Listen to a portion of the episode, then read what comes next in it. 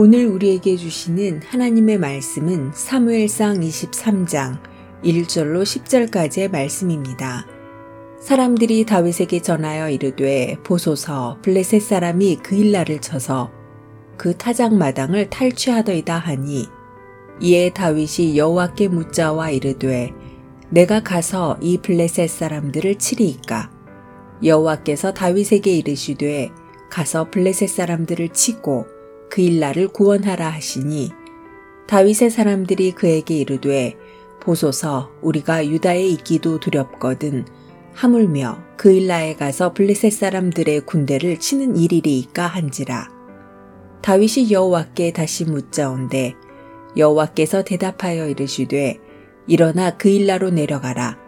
내가 블레셋 사람들을 내 손에 넘기리라 하신지라 다윗과 그의 사람들이 그 일라로 가서 블레셋 사람들과 싸워 그들을 크게 쳐서 죽이고 그들의 가축을 끌어오니라. 다윗이 이와 같이 그 일라 주민들을 구원하니라. 아히멜렉의 아들 아비아달이 그 일라 다윗에게로 도망할 때에 손에 에봇을 가지고 내려왔더라. 다윗이 그 일라에 온 것을 어떤 사람이 사울에게 알림해 사울이 이르되 하나님이 그를 내 손에 넘기셨도다. 그가 문과 문 빗장이 있는 성읍에 들어갔으니 갇혔도다.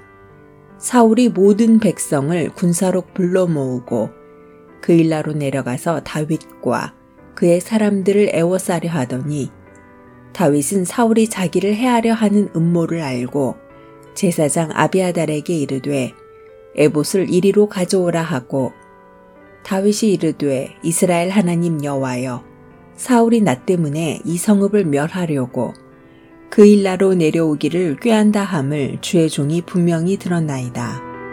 아멘.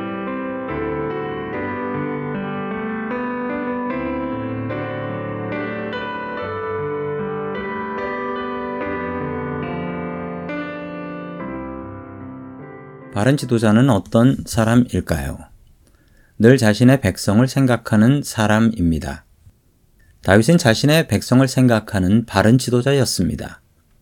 다윗이 사울 왕을 피해서 도망 다닐 때의 일입니다. 블레셋 사람들이 그 일날을 약탈하고 있다라는 소식을 다윗이 들었습니다.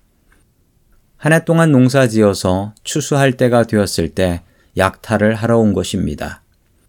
추수한 곡식을 빼앗기게 되면 1년 동안 먹고 살 방법이 없습니다. 다윗은 그 일날을 도울 형편이 아니었습니다. 그 일날을 도왔다는 소문이 퍼지게 되면 사울 왕이 다윗을 잡으러 올 것이 분명했기 때문입니다. 다윗의 입장에서는 사울의 땅을 공격하는 블레셋이 고마울 수도 있습니다. 다윗은 이 달갑지 않은 일을 하기 위해 하나님께 기도를 시작합니다. 바른 지도자는 자신의 생각대로 결정하는 사람이 아닙니다. 늘 하나님의 뜻을 구하는 사람입니다. 하나님께서는 다윗에게 그 일날을 구하라고 명령하셨습니다. 다윗이 부하들에게 명령을 내리니 부하들이 반기를 들고 일어섭니다. 군대에서는 상상도 할 수 없는 일이 벌어진 것입니다. 그만큼 그 일날을 구하러 가는 일은 만만한 일이 아니었던 것입니다. 그러나 다윗은 부하들의 말에 순종하지 않습니다. 하나님의 말씀에 순종합니다. 그리고 그 일라에서 괴로움에 몸부림치는 자신의 백성들의 소리에 귀를 기울였습니다. 다윗은 그 일라의 백성들을 구원해 냅니다. 예상했던 대로 이 소문이 퍼지니 사울 왕이 군대를 모아서 그 일라 성을 포위해 버리지요. 이 어려운 순간에 다윗은 아비아달 제사장을 불러서 하나님의 뜻을 찾습니다.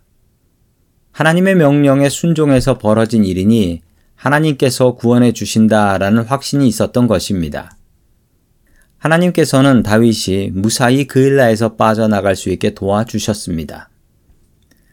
다윗이 무모한 작전을 수행한 것 같습니다. 그러나 이 일이 소문나면서 누가 진정한 이스라엘의 지도자인지 백성들이 알게 되었습니다. 하나님의 명령에 순종하면 당장은 손해를 볼 수 있습니다. 그러나 길게 보면 항상 복된 길이 이어집니다. 하나님의 명령에 순종하며 살 수 있기를 주의 이름으로 축원합니다.